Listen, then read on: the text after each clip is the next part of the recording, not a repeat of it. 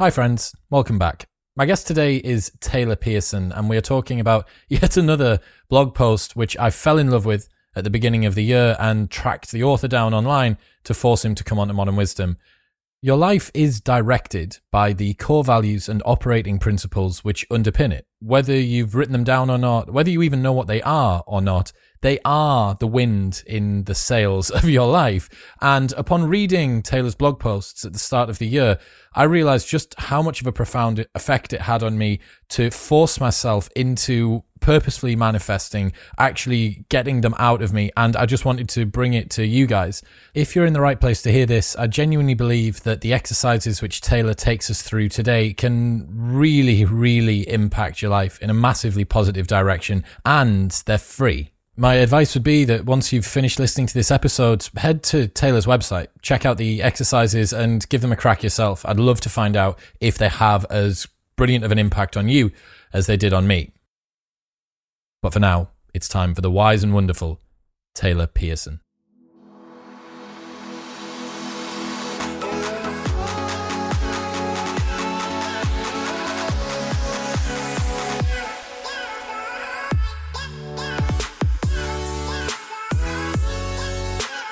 Before we get into today's podcast, I have to put a disclaimer out. It is absolutely sweltering in Newcastle, so I'm wearing a vest. Got loads of stick last time I wore a vest, but it's not a lack of care about this podcast. I'm super excited to sit down with Taylor Pearson. It's just too warm, you know. I'm in under a bunch of lights, and uh, it's challenging today. But Taylor, man, welcome to the show.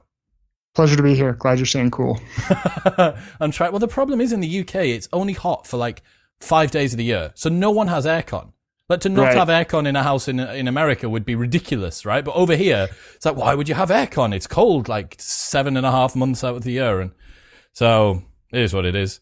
Uh, so today we're going to talk about core principles and values. Uh, you've got a couple of blog posts which just blew me away when I read them at the start of this year and have been a huge influence on me.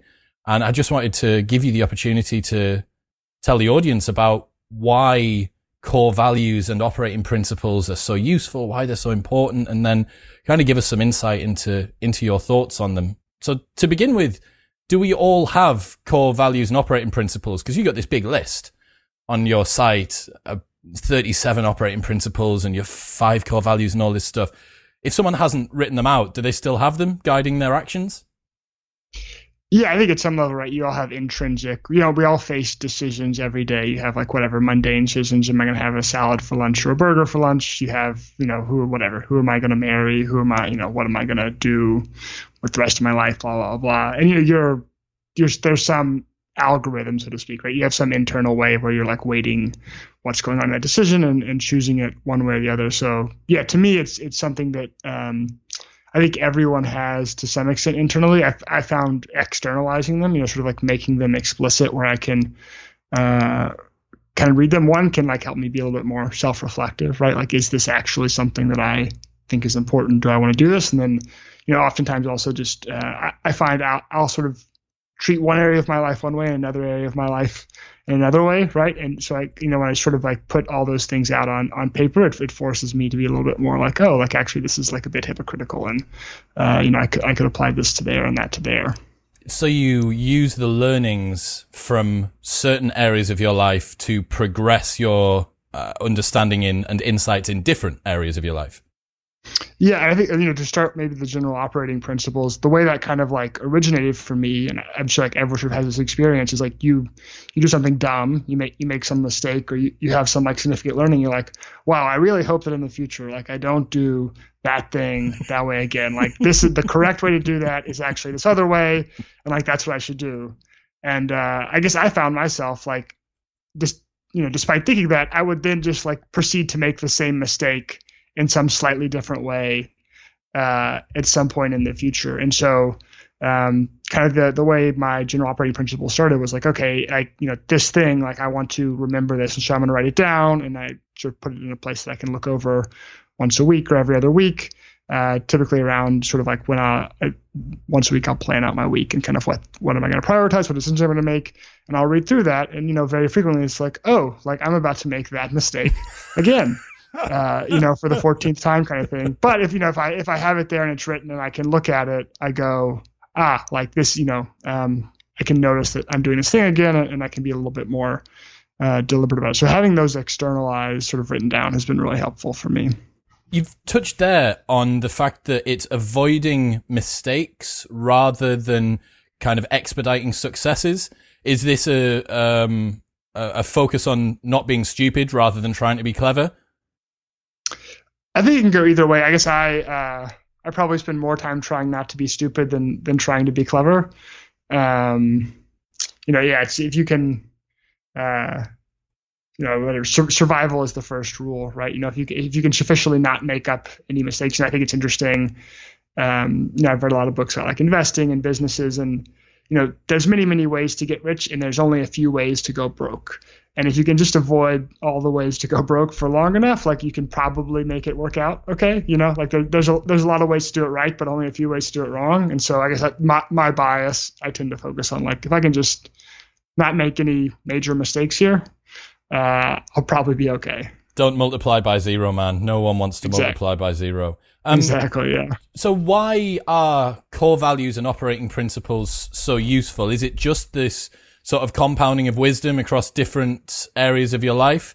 Is it just making uh, decisions less arduous? Yeah, I think it is. Um, I think it's just yeah, for me at least, it's sort of like being able to to be consistent. And I think part of it's you know I think you feel. Um, it feels good when you're sort of you know quote unquote uh, in alignment. You know, there's a, a this uh, story I was like there's a, a author uh, Mihaly Csikszentmihalyi. I'm sure I'm mispronouncing his name. Um, but I've read a couple of his books, and he has this great story talking about uh, there was a study done in the 1990s uh, where they were looking at uh, geneticists and journalists. They looked at a bunch of different professions, and they're basically seeing like who likes their job the most and why, like what makes someone like their job. And uh, journalists were like the most unhappy with their jobs. and geneticists were the happiest. And basically, what the you know their conclusion as to why that was was um, the way the incentives were structured. Uh, with the geneticists is everything was, was aligned. Like the geneticists really believed that if they were just doing the best science they possibly could, uh, that was most likely about the you know the drugs or the pharmaceuticals or whatever that were going to help the most people and would make the pharmaceutical company the most money, right? So everyone, you know, this if I can just do the best science I possibly can, everyone else, you know, this is the best thing for everyone. And the 90s was kind of when journalism had started to, uh, a lot of like big conglomerates had come in and bought these media companies. And so a lot of people that started journalism careers because they were like, I want to report the truth and tell important stories and all this kind of stuff were writing, you know, whatever the 1990s version of BuzzFeed kind of clickbait headlines were. And that was what got the most, uh, sold the most newspapers and so generated the most advertising revenue. But they were like deeply unhappy uh, doing that as a job. And so in, in the same way, like I think, you know, I certainly go through periods where like I just kind of get off course. You know, I just start like working on things or I start doing things and it's like this actually isn't like I'm not really enjoying I'm not super happy about this. I'm not kind of enjoying this. And so, you know, I, I almost think it was like uh if you think about sort of like the way a plane navigation system works.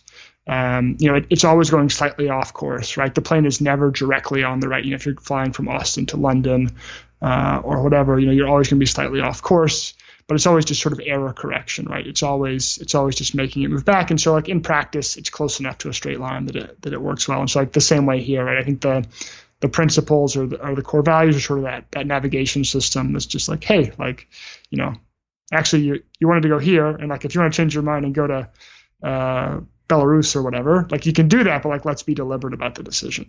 I love that. I love the idea of being deliberate as well. Recently had Kyle Eschenroeder on talking about working out what you want to want. Uh, and so much of that is that the pe- the things that people do are not done by design.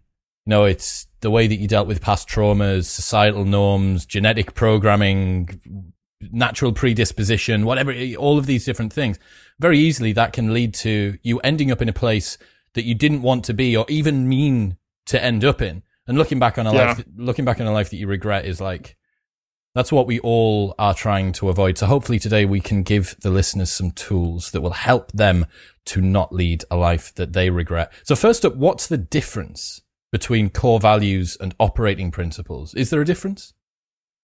Yeah, so actually, the concept I actually got is from a business book. Uh, uh, called Work the System, but it talks about this like in the context of a company. So like if you ever worked for a company, like usually every company has their like five or six core values, and usually they're like terrible and meaningless. It's like integrity, right? It's like it's like obviously you shouldn't lie to people. Um, uh, but then, uh, you know, every company again, I think this is you know the same with businesses or, companies or individuals. Is you sort of have like implicit things. Right? If you work for a company and you know your manager, or your manager's manager, you know, like oh, if if Amy, you know, Amy's my manager, Amy was looking at this, I know she would want it done this way, right? That's I know she has. There's a certain principle, and maybe I can't even make it explicit, but like Amy likes her Excel sheets formatted in this way because it, you know, it makes it easier to read, or you can make charts better, or um, uh, or kind of whatever it is. And so, you know, I think uh, I guess it's maybe like the easiest thing is just sort of like a level of abstraction, like a, a, value. Like one for me would be something like courage. And it's it's a fairly it's a fairly abstract concept, right? It's it's not like super clear in most areas how you would apply. You know, how would you be more courageous in your relationships, or how would you be more courageous at work? And you there's there's like lots of different ways. Um, that could go. Whereas to me, like principles are a little bit less abstract and like closer to where the um, sort of rubber meets the road. So like you know, I always have time for for a good friend, right? Like that that's that's a much cleaner, simpler thing. Like if one of my best buddies from high school calls me, like whatever's going on, I can like make time to like talk to him about. Um, whatever's going on. So that's the sort of the more explicit, um, we call them like heuristics, like a rule of thumb, right? Like a if this, then that. If this happens, then I do that is kind of an operating principle, whereas a value is going to be more like, yeah, like a courage or uh, integrity is a bad one, I think, because like everyone should probably have integrity, but but that sort of level of abstraction. Yeah, there's some core values which shouldn't be able, uh, they, they shouldn't be listed as a core value. They should just be an accepted entry requirement for being a human. Like someone that says honesty is a core value. It's like, well, what's the fucking opposite? Yeah. It's Like, what? Like, how's honesty? Honesty isn't a core value. Honesty is just the thing that you do. It's like one of my, oh, one of my core values happens to be breathing. Like, no, it, it's just, it's how you, literally how you continue within the world. Um, I like the idea of the, of the levels of abstraction. I think that's a good, a good way to, to sort of split the two apart. It's a little bit like um, core values are the ingredients and operating principles are the meals that you can make from those ingredients, right? You can make multiple different meals from some of the ingredients that you've got, but the ingredients do actually influence, you know, if you've not got any dough, you can't make a pizza. You might not be a pizza guy, but if you've got tons of whatever it might be, you can make a different sort of a meal. Um, sure. So can you tell us what your core values are? That would be quite cool.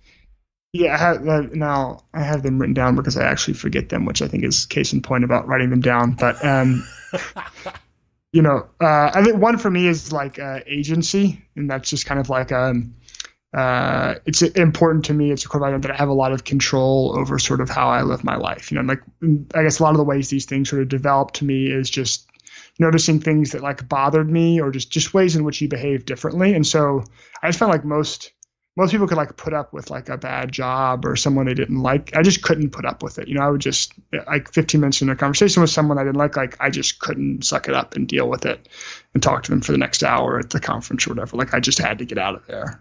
Um, and you know, whatever, would just do the Irish goodbye and like walk out of the conversation and uh, and go for it. Um, so agency, sort of choosing how I live and uh, and helping others do likewise. Um, you know, like self development in some capacity and like kind of like learning has always been like very important to me. Like I, I, if I don't read for long enough, I get like very cranky. My wife will tell me to like go away and like take some time to just like do a little bit of reading. Taylor, leave, leave the kitchen, go and grab a book. You're on the naughty step with your book for 15 minutes until you come back. Yeah, that's right. Mood. But and then I'm in a much better. I'll come back and I'm just like, oh, it was so interesting. I really enjoyed that. Thanks.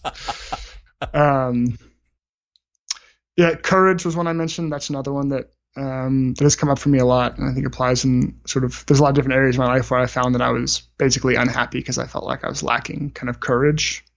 In retrospect, um, I think. Sorry to interject uh, there. Am I right in saying that courage was one of the ones that you put where you didn't feel like it was something you necessarily did naturally, but was a guiding value which helped you to operate more effectively when you had it? Is that that one?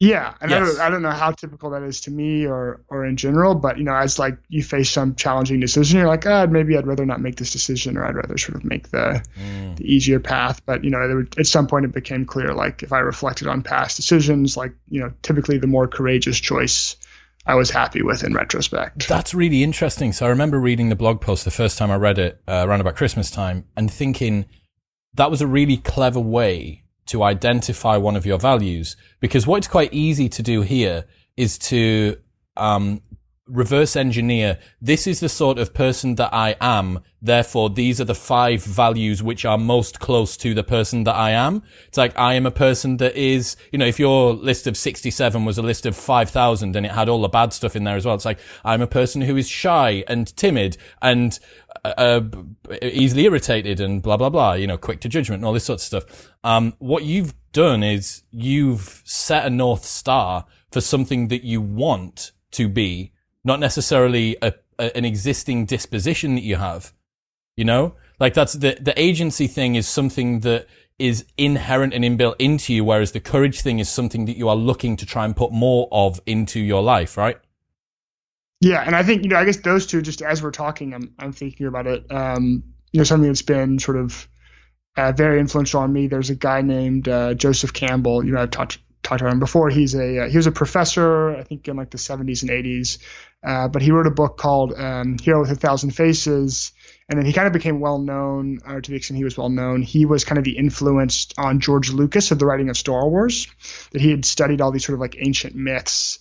Uh, religious stories like you know Bible, Northwestern, uh, Native American, et cetera, et cetera. Uh, and this idea of the hero with a thousand faces is all these these myths across all these different cultures are actually telling a very similar story. There's a certain structure underlying the story, um, and the reason that's evolved in all these different cultures is because it's um, it's a way of sort of teaching people uh, how to deal with various things in their life. Right? You can read these stories. You read a good like fiction book or um, kind of thing, and, and you can you can see how it could apply to your life. Oh, like I'm not dealing with this exact problem, but um, something like that. And one of the key, and so he broke it down into um, 12 stages of this, the hero's journey. That you know, the hero confronts a problem, they set off on a challenge, they overcome difficulties, uh, and they come back and then they bring their knowledge to the world and they're sort of like teaching. Right? You can like see this in Star Wars, you can see this in the Bible. Like this is very sort of like um, universal. Uh, mythology, but at, at the moment, sort of, I think it's like the third stage in the way he describes it, is uh, what he calls the refusal of the call. That you have something that's calling you. Uh, you know, okay, like uh, if you're like Luke in Star Wars, right? It's like uh, he's being called by Obi Wan to like go on this quest and do this thing. He's like, no, I have to stay on The Tatooine unwilling hero, yeah. take care of my parents, and I can't go off with you. And then eventually you have the crossing of the threshold, right, where the hero accepts the call to adventure and they step into this new world of you know, and this out of Star Wars, it's like if you remember the scene where Luke goes to um, this like weird bar, and there's like all these aliens there, and it's like crazy, and he's like never seen all these different um, sort of things. But you can think about that as sort of like a metaphorical thing. So anyway, going back to this idea of like uh, agency and courage, right? It's that you know. Uh, I, I realized in retrospect those those times when I sort of approached the threshold, you know, there were times I had turned away and there were times I had chosen to cross the threshold. That I'd had some courage to step into this unknown world um, and do something. You know, whatever. Sometimes the unknown world is uh, something that that's seemingly quite small, like you know, going to a different school, whatever it's going to be. Um, but in all those cases, that was meaningful. And so, you know, I, I sort of could reflect on those past experiences and say, actually, this thing when I when I sort of have courage in this capacity, when I accept this uh, this call to adventure. Uh, that ends up working out very well for me. You know, in retrospect, right, I can look at major life turning points, and, and they all sort of had that uh, that archetype in common. Yeah, so that's a predisposition before making a good choice. Tends to be something which comes just before a prelude to that. So, okay, we got the first three. What else have you got?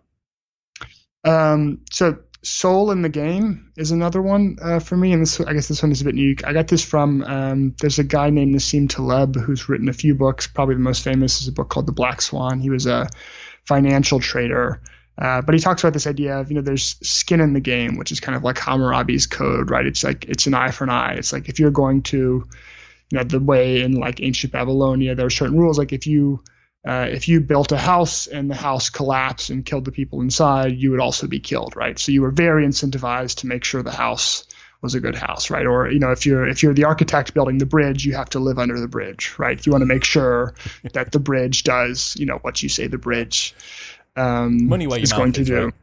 Yeah, and it's it's the idea is there should be a, a symmetry and risk, right? Like you shouldn't be uh, allowing others to take risk uh, for you, right? You should have the same exposure. If I'm, yeah, I'm, I'm building houses, like it's not fair that I'm going to live in a house built by someone else that's better at it than me, and I'm going to like, put everyone else in my crappy house that I don't know what I'm doing, and you know they're going to be at risk or whatever. Um, and so soul in the game is kind of an extension of that concept. It's when uh, it's when you take on risk for others, right? You know, I think you know you do this with uh, a friend or people in your family or whatever it is. It's they, you know, they have something going on, and, and you bear some of that uh, that burden or that um, that risk for them. So that's that's kind of the idea of um, of soul in the game. And again, that was sort of a I, I got that from his book, and I really liked it. And then I sort of ref, again kind of reflected on. it. I was like, you know, when I when I sort of do this, when I'm um, when I have skin in the game, when I have soul in the game, and have that risk there, I just feel better. You know, I can uh, I just feel better about it, right? Like I just feel confident what I'm doing. That's cool. And what's last? Is it five you've got? Uh, five, yeah. And the last one is just reciprocity. Um, to create more value than I capture. You know, there's a um, I got that from, um, and you know, you can see a lot of these I, I basically borrowed from other people, and they resonated for some reason or another, and um, and I put them down. But um, Tim O'Reilly from O'Reilly Media is a big. They do sort of like tech publishing books, and they had some funny moment. I think they had published a book on like uh, C++ programming language, and they got an email from this guy that was like, "I just sold a five billion dollar company based on your like fifty dollar book on C++ that I read and then built this software." And uh, so they were joking. They were like, "Well, at least we create more create more value than we capture, right? Like you know, Oh we spawned God. this five billion companies and made fifty dollars, and that's an extreme example, but I think it's like, yeah, like that that that to me seemed like an important principle, right? Like I want I want there to be sort of more value created than I'm just capturing myself. You want it to be a sort of net positive. That's beautiful, man. They, I mean, you know, if you've got those things as the foundation to your life that sits below the building you build on top of it, or as the ingredients that are going in, you know, if those are the ingredients, I challenge you to make a shit meal out of that. I think it's going to be challenging to have a shit meal as long as you stick to those good ingredients and you build out of those. Um, so mine, I did mine um, when I followed the exercise that you have on your blog, and everyone that's listening, it'll be linked in the show notes below. I really, really highly suggest that once you finish listening to this podcast, you go and do the five, the core values exercise. Take, you said 15 minutes, which it might take someone 15 minutes, but it took me a couple of days because getting it down to five, it wasn't hard finding them. It was reducing it down to five. And I'm like, oh, I can't get rid of that one. I can't, I can't, like, I can't get rid of that one. That's the, the uh, that's the, the, that's that one. So, but anyway, I managed, I managed to get it down and mine spelled out an acronym, which actually helped me to bypass the forgetting them. Oh, that that's smart. Yeah. I know. Um, so it spells out cases, C A S E S. So curiosity, uh, to be curious, to explore myself and the world around me, to meet new people. Uh, A, adventure, to um, see new places, do new things. Uh, I want to live life to the fullest. Uh, S was actually a steal from you about the soul in the game, which was where you'd taken a concept and then reworked it, and it was selfless development. So it was to improve myself, learn how to operate effectively, and then teach others what I have learned. Uh, e, excellence, um, to make the most of minutes. I want to be precise with my thoughts, words, and actions. I want to fulfill my potential. Uh, and then the final S was self-care. In order to be everything that I need to be for everyone else, I need to look after myself first and foremost. Um, and having those, having that, those five principles, man, at the start of the year has made a really profound impact because every time that I'm faced with one of the thousand inquisition sized questions that we ask ourselves about do I go for a walk? Do I go to bed on time? Do I get up on time? Do I hit the snooze button? Do I look at my phone while I'm in the car? Do I do whatever it might be? Like all of these different things. I'm like, well, okay, how does it how does it apply to these? And having the balance, and I think this is why the cutting, the chopping um task was so difficult because you understand that the balancing act's quite important as well. If you're going to have a maximum of five. So for instance, for me, excellence actually is really, really applicable to a lot of the different things, but curiosity kind of guides the direction. So excellence can kind of be how curiosity and adventure are in motion and finding that balance. But yeah, everyone that's listening, you need to go and do the values exercise. If you can do it in the space of an hour, I'll be really, really impressed. Maybe you just happen to look upon it, but you give, uh, it's like a big chunk of like 70 potentials and then other people can add their own in. Um, but dude, I, I think it's a, a really lovely way to kind of just reset the way that you operate within the world, right? Ensure that you are aligned, as you said, that your thoughts, words, and actions are aligned with actually who you want to be, who you are. Yeah, it's interesting. I know. I'm curious. Like, I know I found. I sort of sat down and did these once, and I remember, uh, particularly like the soul in the game one. I kind of remember kind of coming to that, and like actually, I, I see this is really important to me. And uh, I find when I when I would sort of write these down that, as I said, like I would I would sometimes be applying them to one part of my life but not others, and I just remember it's sort of like I would have to I would reprocess everything. Right? Like oh, like I'm doing this over here in this relationship, and I'm doing this over here at work, and I'm doing this in this other work project, and like it it's congruent here, but it's not congruent, you know, in one of these uh, two places. And so like having it external, I, every time I would sort of like write one of these down I'd be like, oh, I gotta like think through everything again a little bit, you know, just sort of like reprocess, like, oh, like the reason I'm unhappy about this is actually because, you know, I'm I'm avoiding, you know, some difficult conversation instead of being courageous about it or whatever it is. That third party perspective makes a big difference, right? Treating yourself as if you're someone you're responsible for helping. Yeah, I think it is a useful kind of construct, right? To, you can sort of separate um, yourself the thinker from yourself the the actor to some extent. Yeah, that one and two um, level. It's man, it, it's just uh, it's so it's so interesting to me to see how this rolls forward in people's lives because everyone that's listening knows what their mums or their sisters or their partners' core values are. Sometimes they're actually living really, really bad core values. Like, um, I constantly concern myself with what, what other people think of me. Like, uh, so that would be like a, a, a hyper awareness or a hyper kind of self consciousness or whatever it might be. And if you, you, by writing them out and having them there, it's almost like a, um, a checklist, right? That you got to go through. It's like, right, are you, are you doing this? Are you being courageous? Are you having soul in the game, etc., etc. Um, so moving on to the operating principles of which you've got 37 and these are, so cool. And I absolutely love the idea of creating this kind of compounding library, uh, like iterating on lessons and things, principles that you can do. So could you talk about sort of where you started with this? Can you remember that story as well from, was it, were you in Vietnam or Thailand or something like that? Uh, yeah, I won. I was uh, a friend of mine. It was actually my roommate at the time. I think, and again, like one of these sort of uh, daily decisions. It was like I think Friday afternoon, like 3 p.m., and he was like going to the beach, and he was like, "Do you want to go to the beach?" And this was like agonizing because I was like, "Well, yeah, I kind of want to go to the beach and like hang out and like chill out and have a drink and and whatever." I was like, but I also like have this like work project that I like said I was going to do on Saturday, and like I haven't worked out this week, so I should like probably stay and work out tomorrow. And um, so I was just, you know, it's like from 3 to 4 p.m. on Friday. I'm sitting there, and it's, you know, to some extent, it's like it doesn't matter that much, right? Like this individual decision uh, doesn't matter, but um, you know, like compounded, it does matter, right? Like if you if you miss one workout, like it doesn't really matter if you miss every workout. Uh, it, it matters a lot. Um, and so I started, uh, I was like, okay, I, I need to like have some way to like make these decisions better, right? Like it's, I, I mean, I'm spending like an inordinate amount of time, you know, deliberating on these, uh, these sorts of things. And, you know, again, like it's this, this one in particular doesn't matter, right? Like, and, uh, I think I, I did, I ended up not going to the beach, but had I gone to the beach, like it's not, the trajectory of my life would not have been meaningfully different had all sort of other things stayed the same. Um, and so I, I, sat down that weekend and I think I wrote sort of like the first version. And at the time, it was maybe like six to 10 um, sort of operating principles. Uh, and they were just sort of like things that at that point in my life, uh, I had in my head, right? You know, and I think one of them was sort of this idea of kind of like an integrated uh, life. That like my bias is I tend to just get really sucked into uh, usually my work and like what I'm doing professionally and like I made this and it happens to me all the time. Uh, two months ago, I like I track sort of my um, how many work hours and I was like doing 80 to 90 hour weeks and I was just like at the computer all the time and I was like I can't you know I can't do this right like this is not um, this is not sustainable.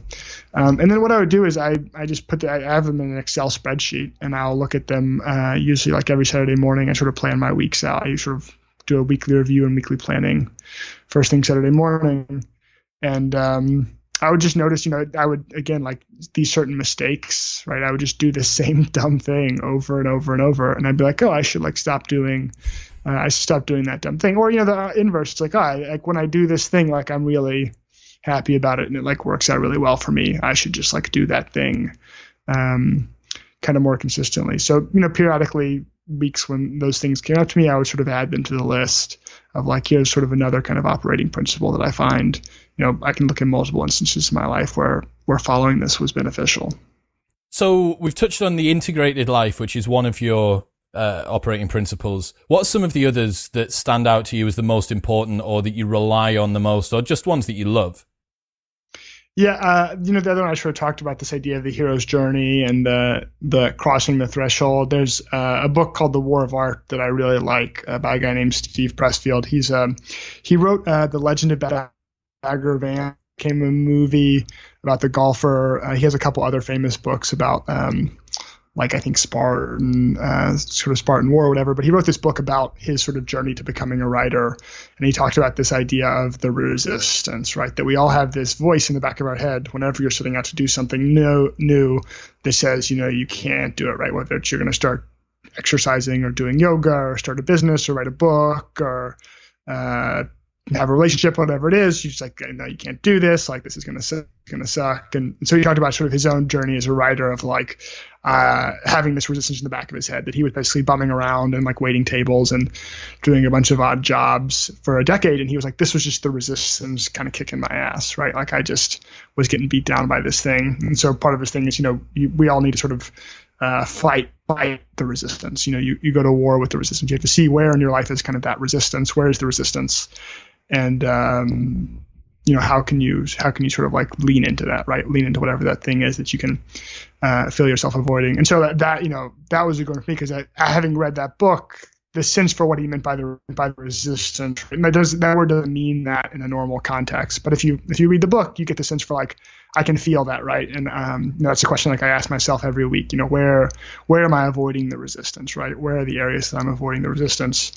And uh, I mean, it comes up very frequently. You know, I'm avoiding a difficult conversation with a business partner, or you know, I'm avoiding uh, letting go of a client because of blah, you know, whatever it is. Um, so that one, um, that one stands out to me. That's awesome. Like, especially because our uh, evolutionary predisposition is to avoid change, right? Like it, we we try actively. We don't want to do the new thing because the new thing might have a tiger in it or the new thing might have a snake hiding under it, or whatever it might be. Plus, it's expensive, you know, energy wise and cognitively. And I always use this same example, but um, I uh, posted about your um, OODA loop blog post oh, yeah. a while ago, dude. I've nearly finished. Uh, I've nearly finished the book on John Boyd as well. The um, one of the biographies. The Robert Coram. Yeah, no, great. It's book. massive though. It's so long. Uh, it just yeah. keeps on going. Um, anyway, uh, this particular way of doing uh, sort of decision making and, and kind of um, reflecting on, on, on the way that you operate within the world. And I can like post some stuff up about that, which is a game changer, right? I really love it. I love the idea of that. Post that up. No one cares. Every time that I post up me using Alpha Brain by Onnit, which is a nootropic, my inbox gets expo. Dude, is this any? I'm like, that's the resistance there. The resistance is that right. the, the trick is the five minute booty blaster ab at home DVD for six pack abs in 20 seconds. That's what, that's right. what, because, uh, hey man, I'm, I'm really struggling with my motivation or my procrastination to get this thing done for university. Okay. Um, what's what's the best productivity app? Should I use Rescue Time or should I actually be doing Freedom tied in with Pomodoros and blah blah? And I'm like, do you have your phone out at your desk? Yes. Right. Is that not, right. you know, like it's staring you in the face? Yeah. But again, it's that, it's the resistance, right? And it's often the things that we don't want to do. And then when you layer on top of that, that a lot of what we do is just signaling both to ourselves in terms of self deception and to other people to make them think that we're doing a thing and that we're actually in control it is increasingly as I read more and more evolutionary psychology, I realize that externalizing the the way that we operate is almost mandatory. Because like if you make a decision based on just like what you think at the time, it's almost definitely going to be wrong. Like the fact that we don't get hit by open traffic on a daily basis is a bit of a miracle. You know, like why we just there's just your decision making is awful at the time. Yeah. It's terrible. Um, I'll tell you one of the ones that I absolutely adore, which I've started using. Number 20, I go into Terminator mode at 85% complete. Once I get to 85% complete, I start obsessively focusing on the project that's 85% complete. The mind will play all sorts of tricks on me if I let it, trying to seduce me into doing something unrelated or new. I never give in to that. I get hungry and focused when I get to 85% complete. I get it done. Sebastian Marshall. Yeah, I, uh, I, I mentioned you mentioned I got that from um, from my friend Sebastian, but I liked that. You know, and I this kind of plays into the resistance, but I don't know. I, I feel like everyone deals with this. You get when you start thinking about you get to that stage of the project where you start thinking about other people judging it, right? Like other people thinking about it. You, your your head just starts to play all these little tricks on your. It's like, well, maybe this isn't the appropriate thing for you to do at this point, with where the brand is going, and you know, maybe just put this on the shelf for a little while and like do the um, the other thing, or even you know, I notice uh, I write like a weekly newsletter, and maybe from the time I start writing to the time I'm done, maybe it's two hours. You know, it's not that long. But at like 90 minutes, I'm like, nah, I don't, I don't know if this one's good. Like maybe I'll just skip this issue. This one kind of sucks, uh, and I'll just like wait and uh, and do the next issue. And it's I mean it's it, like I don't know how many I published 300 something articles on, on the internet. It's like every article basically was the exact same thing, right? Like maybe there was like two, uh, you know, yeah, like may, maybe two episodes. was like, oh, that was really good, but like most of them, like, nah, this probably sucks. Like I don't know, like I just kind of like go for it, uh, kind of thing. And so that again, like that was a mistake I saw myself making over and over, and I was like, okay. And then you know, I was talking to Sebastian. I was like, that's a great rule, right? Like if it gets to 85 percent, if you get that close to getting it done,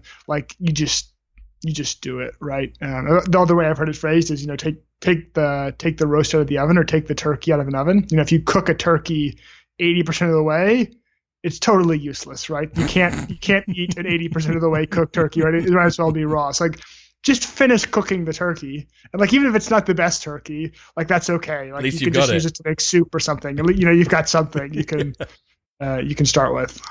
That's awesome, man. What else you got? What else are some of your favorites from your operating principles that stand out?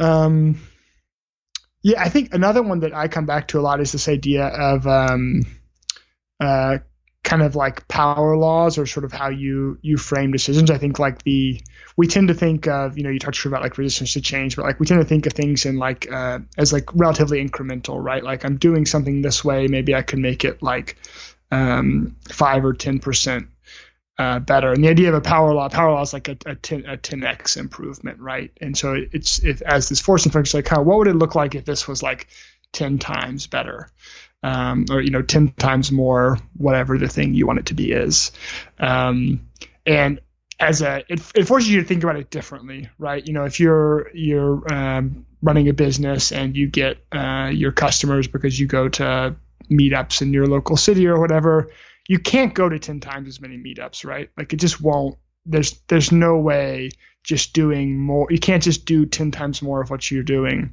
There's not enough time. So you have to think like, you know, it, it forces you to, to reframe. It's like, well, okay, like, you know, should I, do I hire people to go to meetups? Do I also do this other thing? But it, it forces, I think, this sort of, um, it's a forcing function of, um, you know, how to think about things uh, differently. And I find that's often, you know, my my bias is to just kind of like grind away, right? Like I'll just keep grinding away at this, and like maybe it'll get five percent better this year, and and whatever. And you know, there's something to be said for that at some point, but you know, you also need to not have this thing of like, you know, what would it look like to to sort of make this thing ten times better in in some capacity, and usually that means kind of reinventing the thing from the ground up. Yeah, it's challenging that though. We often, I often talk about this at work that the boys, uh, I run a, a, nightclub events company, have done for 14 years, and a lot of the boys will come in and continue to grind away with the same strategy that got them a shit score for their team last week and the week before and the week before and the week before and the week before. And I'm like, man, like, if anything, what you've done is proven to yourself that this particular strategy is ineffective at achieving the goal that you want. Like, this is an identifier. This is you constantly stepping on a mine then getting an artificial limb refitted neck each week and then going, wow, that mine.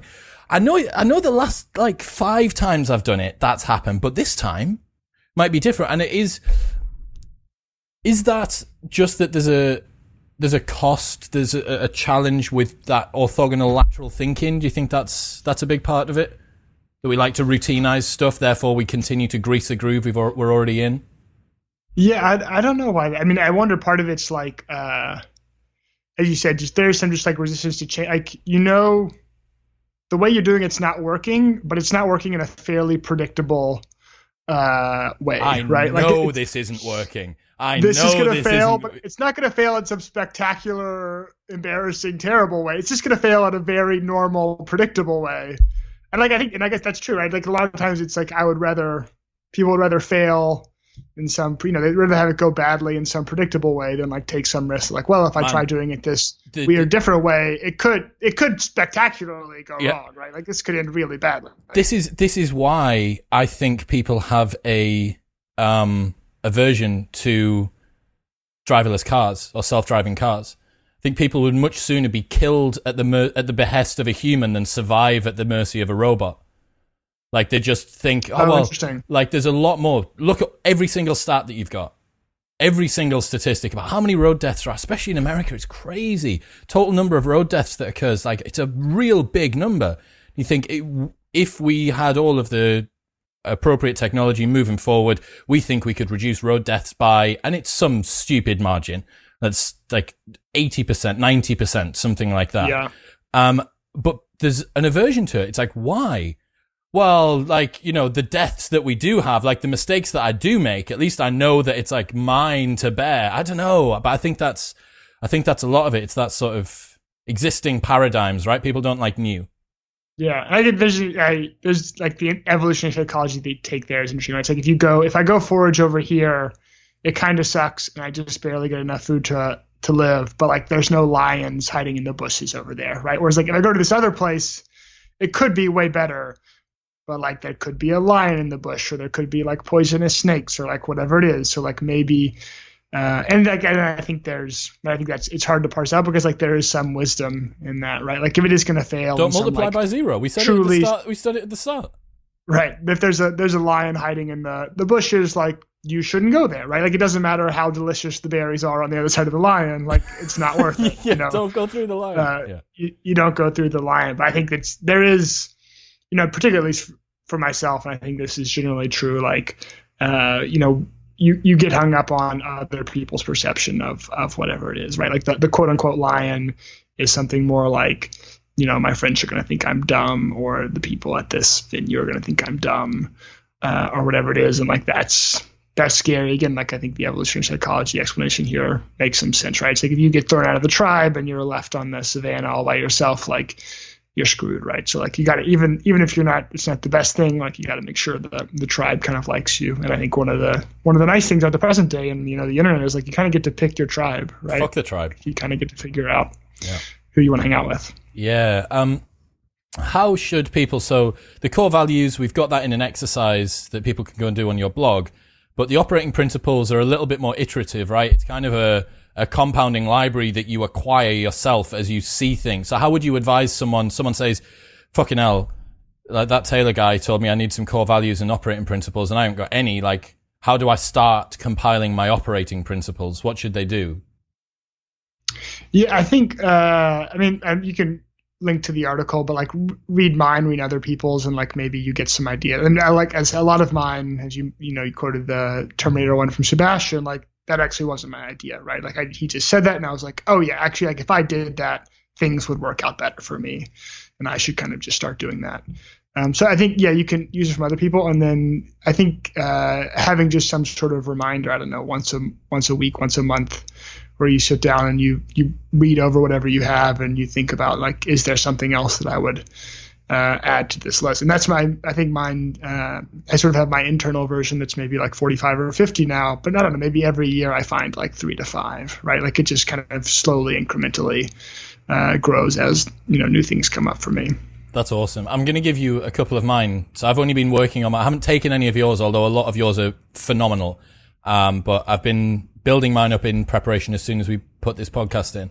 So one of them is uh, from Ethan Suplee, guy that was in the Butterfly Effect, and my name is Earl. He was on the podcast two weeks ago, and um, he's got this thing from a coach that taught him martial arts called no bad reps.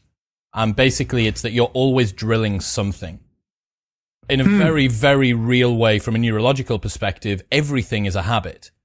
Whether you choose to continue to do an existing good habit, break the good habit, do a bad habit, break the bad habit, everything you do is building an action which is more likely to occur in future. And there's this, um, the partition brain approach, which is in uh, Why Buddhism is True by Robert Wright. And he talks about the uh, modular brain, sorry. Um, and he talks about that as well, that it's like which module wins. Does the I eat a cookie module win or does the I don't, does the I tra- uh, decide to go to the sure. gym or not? And, um, Ethan's coach from martial arts is saying like, you're going to do this movement. You can either drill it and make the next time that you do it compound on something that's better, or you can do it with poor technique. And next time you've got to undo that, plus then try and get yourself better again. So no bad reps. And I thought that was just like a, a sick operating principle. And it was like quite cool that it was just sort of three words. Um, and then another one from Naval, and this is uh, linked with Tiago Forte, who his most successful tweet of all time. Uh, Naval's is escape competition with authenticity. No one can beat you at being you. Um, and then uh, Tiago has you can't compete with someone who's having fun. Um, but escape competition with authenticity. No one can beat you at being you is just it ties in so much of the stuff that I, I've learned from doing this podcast and speaking to cool, interesting people like you. And um, the fact that your competitive advantage is your unique mix of background and talents and eh, the the funny way that you pronounce the letter T and you know all all the stuff. The fact that you wake up and your back hurts. Everything that you have coalesces to become your unique offering to the world and that is your competitive advantage because it's your ability for authenticity so those are those are my the two that I've got for now: the no bad reps and the escape competition with authenticity. I like that. I think it is useful to sort of borrow them from other, like the no bad reps, right? Like obviously that's applying to like martial arts or exercise or whatever, but you can it's it's fairly easy to sort of like generalize that to uh, other things, right? You know, whatever you're you're working on a podcast, you're working on an article, like you don't sort of everything has like some level of focus, right? Like I'm not going to just like mail it in on this one. Yeah, no, I agree. Um, so one of the things I wanted to touch on before we finished was you got this really interesting article about the truth about working smarter, not harder. Could you take us through that? The I think you you say that there's five. There's only three ways to work smarter, not harder. But then when you read the article, there's five. Uh, well, there you go. Uh, truth in advertising. that's fine. Well, that's that's what how you sign up and you think you're just getting three. But it's actually, bonus, yeah. It's actually, here's, D- here's the DVD extras. So, um, prioritize tasks by energy level. What's that mean? Um, yeah, so I think like one way you think about like sort of how many I'm gonna have this much time, this much work in the week. We tend to tend to chunk it up into time. Um, I think it's it's probably more useful to think about it in terms of energy. So I got for me like 9 a.m. to 12 p.m. in the morning, like my productive output at that time relative to say 9 p.m. to 12 a.m. at night is like a factor of 10. Like it's vastly better. Like I've never in my life created anything useful after 10 p.m. at night, right? Like it's just nothing, nothing, nothing good happens there. Like basically everything has been, you know, between nine and, um, and 12 kind of thing. And so I, most people don't, you just wake up in the morning and you're just like, I just start kind of doing the things I got to do. Right. And like, you know, for example, like for me, it's like if I start and I just like do a bunch of administrative stuff at the first thing in the morning. Now, like my best energy when I like my head was clear and everything was straight, I just spent like sorting out my bookkeeping or, or you know whatever you know trying to set an appointment with someone that you know isn't coordinating well or whatever it is. Uh, and you know, it's just like it's a bad use of that time. And so like that kind of thing is like I'll do that at like five o'clock in the afternoon because like I'm tired you know, it's I've already done a bunch of stuff the day. I can like call the FedEx guy and like coordinate the delivery. Uh, and like that's fine. It's not sort of energy. So I'm thinking about like what are the things you want to do? You know, writing for me is a big one that's like a high energy thing, right? So I try to when I'm looking at sort of how I'm organizing my time, right? Like I want to have that in big blocks in the morning. Protect that. Uh, and then I want to sort of organize everything else. Um, around that kind of stuff. Cool. Okay, I, um, I, I really like that idea, man. I think it's one of the it's a unifying no matter whether you're coming in from gtd or whether you're an OODA loop guy or whether you're the optimizing for optionality dude or whatever it might be like no matter what your approach is prioritizing uh, uh, matching the task with the energy level is definitely right. And you you know someone else might be i've never created anything useful in my life before 3 p.m i have a buddy alex o'connor sure. uh, alex o'connor that runs the cosmic skeptic uh, youtube channel. And um his his university like sleep and wake cycle makes me feel physically ill. Like he he starts writing his Oxford University theology and philosophy essays at 10 11 p.m. It's like he he starts winding up for work at that time totally. and, then, and then he'll go to bed at like 5 a.m. or 6 a.m. but he'll go into his halls of residence or whatever in Oxford and um go to his uh, uh, hallmates down the down the hall at 2 a.m. and play piano as a break for 30 minutes.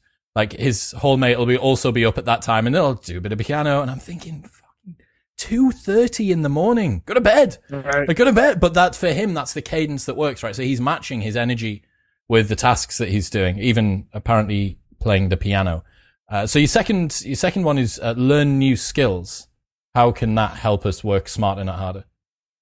Yeah, I think I mean this one is maybe the the simplest or the the most obvious, but um, like being deliberate about like you, I like this idea of like uh, uh, of no bad reps. I, I was thinking about this. My my first job was in marketing. That's sort of my my original professional background, and I would meet these people that had you know quote unquote five years of marketing experience and would just do like really dumb, you know, something that not someone would you wouldn't know like off the street or whatever. But like if you'd been working in a career for five years, like you should have learned some things uh, about like how things uh, work there. Dude, that is the quote. That is the quote that I want to take away from this podcast.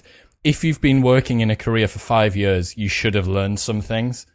Like right. that's it. That you should have learned some things, and yet there's so right. many people that have been in a career for five years and are just like a slightly less shit version of the person that they were when they joined. Right. Um, and I think it's yeah, it's like like in any field like market, like there's like I don't know five or ten books maybe that you could like read on marketing, and like that's like probably seventy percent of the stuff you need to know. Like it's not uh, like at least the sort of like fundamentals uh, are the basics kind of thing. So just like you know, I think it's particularly if you whatever you're doing, like if you're if you're reading about something and you're doing it at the same time, you get that really tight feedback loop, right? You're like, I'm reading about how to to do some mark, you know, email marketing or whatever. And then I'm like working on doing the email marketing. I think, oh, actually, like, well, what about this problem that I just ran into? And, and then, you know, you can go back and forth and that, that sort of loop of, um, of practicing and, and reading is much more productive than sort of either of those in isolation.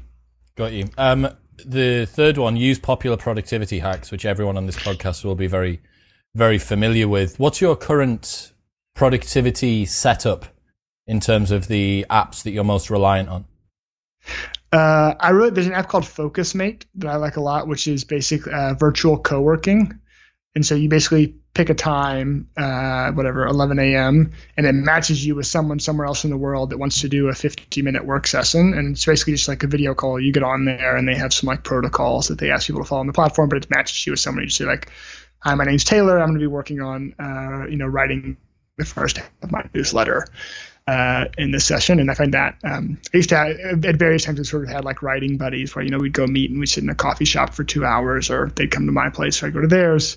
And that like social pressure is just like, we, it just works for, I mean, I think it works for almost everyone, but like it certainly works for me, right? When I know that person in like 50 minutes is going to say like, did you do the newsletter? And I tell them like, no, like it's just going to, I'm like, nah, I should just do the newsletter because I don't want to like tell them I didn't do the newsletter.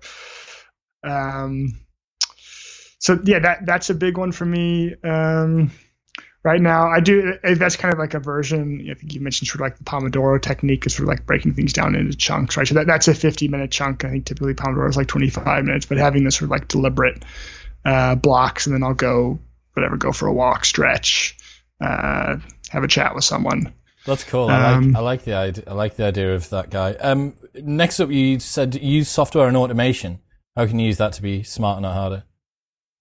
Yeah, I um, again is, some of this stuff seems sort of um, obvious, but like you know, computers are much more reliable than humans for doing things. You know, generally, in, including yourself, right? And so, you, if you can get a computer to do uh, something for you, that will usually work better. So, like as a simple example, uh, I use a text expander app, and what that is is you type in uh, like uh, one of the ones I use is a comma chat c h a t, and it pulls out this thing and says hi, I'd love to set up a time to talk with you. Let me know what some times that are convenient are, are you for. If you'd like to go ahead and book a time, I have my availability here, right? And because I, I you know, I do that whatever twice a day, every day, forever. Um, and, and, then it sends, and then it, again, and, and it, instead of like spending five emails back and forth trying to figure out time to work, it, you know, they have all these calendar apps now. I use one called Calendly. There's a bunch of them, uh, but it just like syncs up with my Google Calendar, and the person can say, you know, Taylor's free at these times, and they book.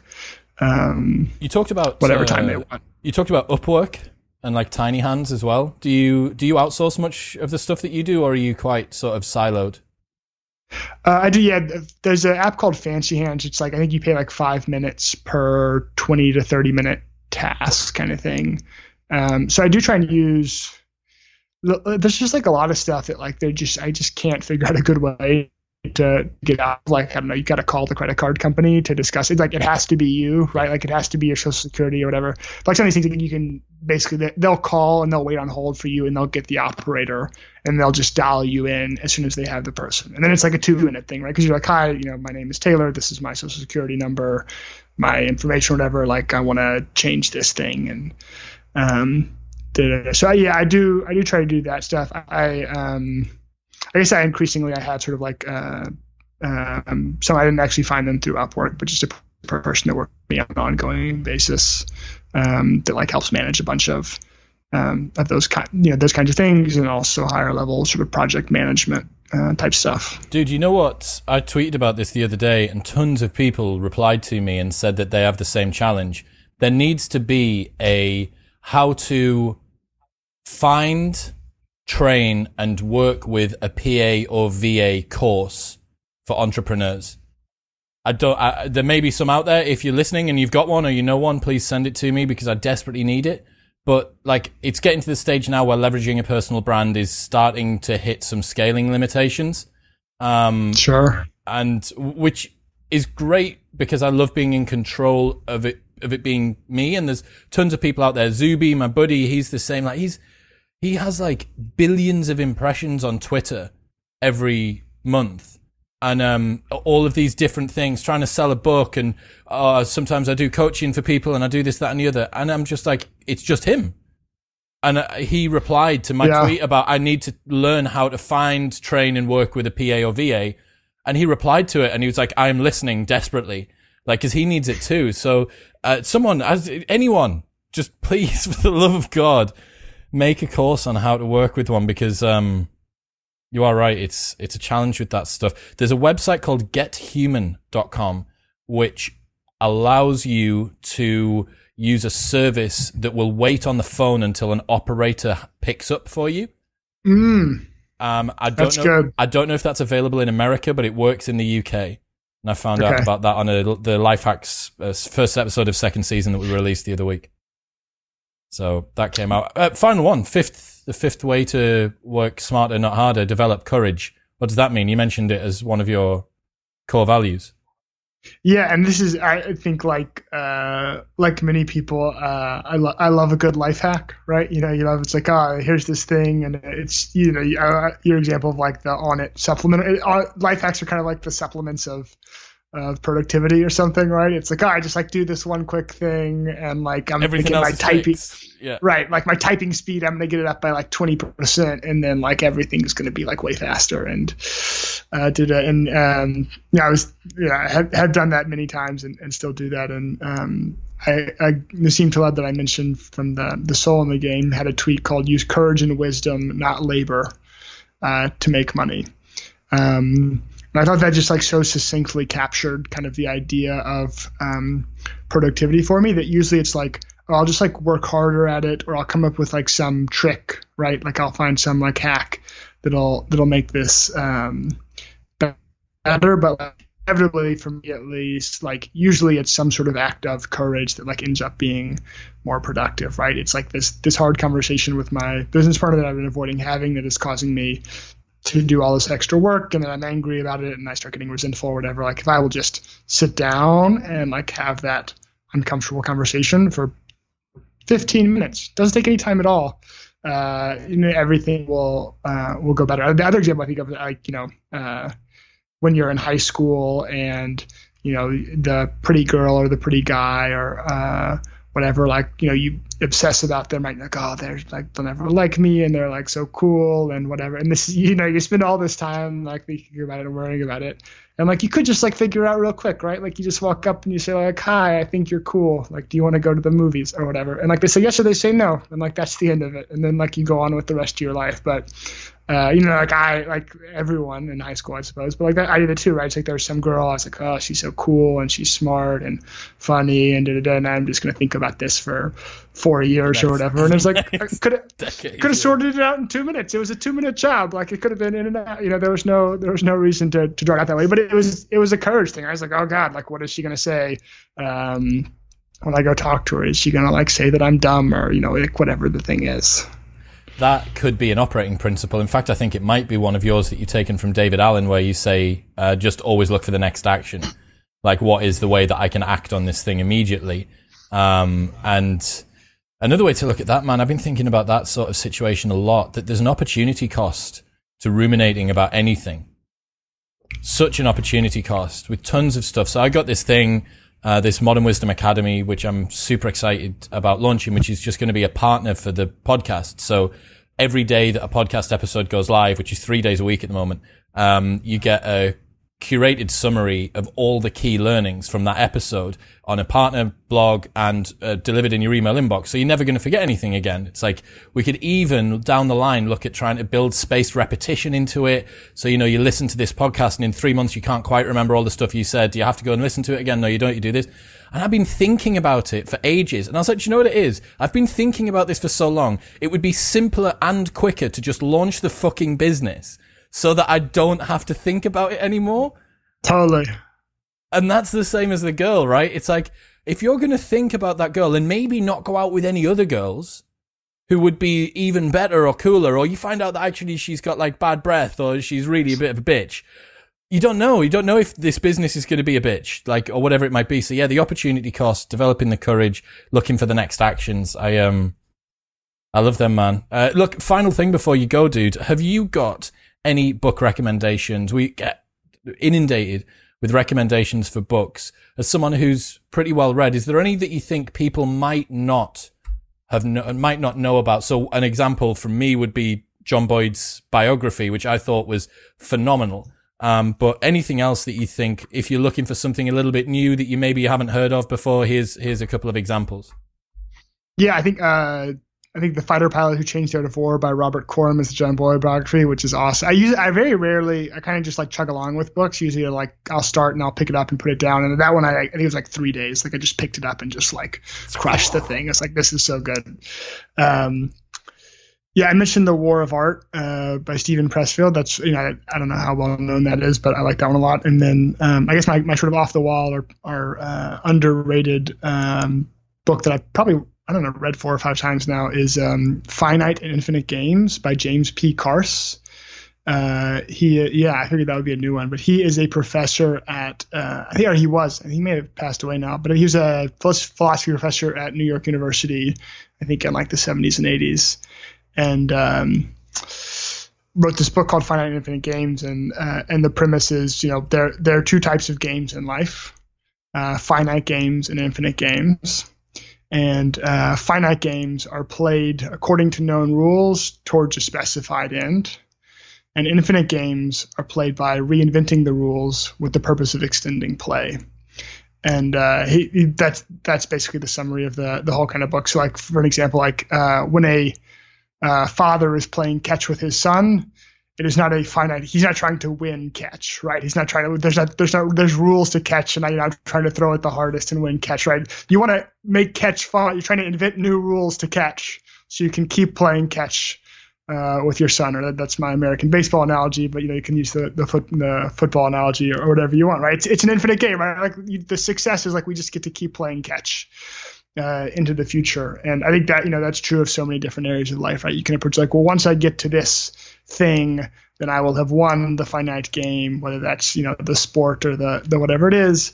Um, but you know, there's you know, there's this whole other way of looking at it, which is like, you know, how could I how could I reinvent the rules of this game in a way that just made it interesting and able to be able to you know to continue um, extending play. So I, I, come back to that book and, and, just that. It really you, you really have to read the first chapter. Like the rest of the book is good, but like the first thirty pages, you get the whole. He lays I mean he lays out the whole idea, and maybe even only the first fifteen or twenty. Um, but the first chapter of that book is is phenomenal.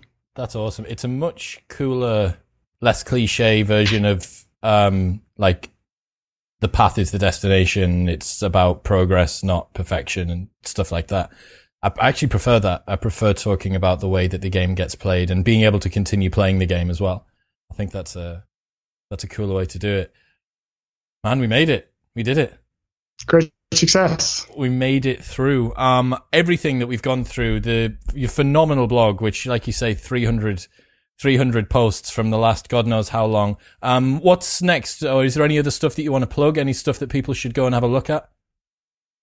Uh, no, yeah, check out the blog. Uh, I have a newsletter. Uh, I write random things on there. So if you're into that stuff, you know, go, go for it. That's awesome, man. Thank you so much for your time, Taylor. I've really, really enjoyed this. Cheers, Chris. Pleasure.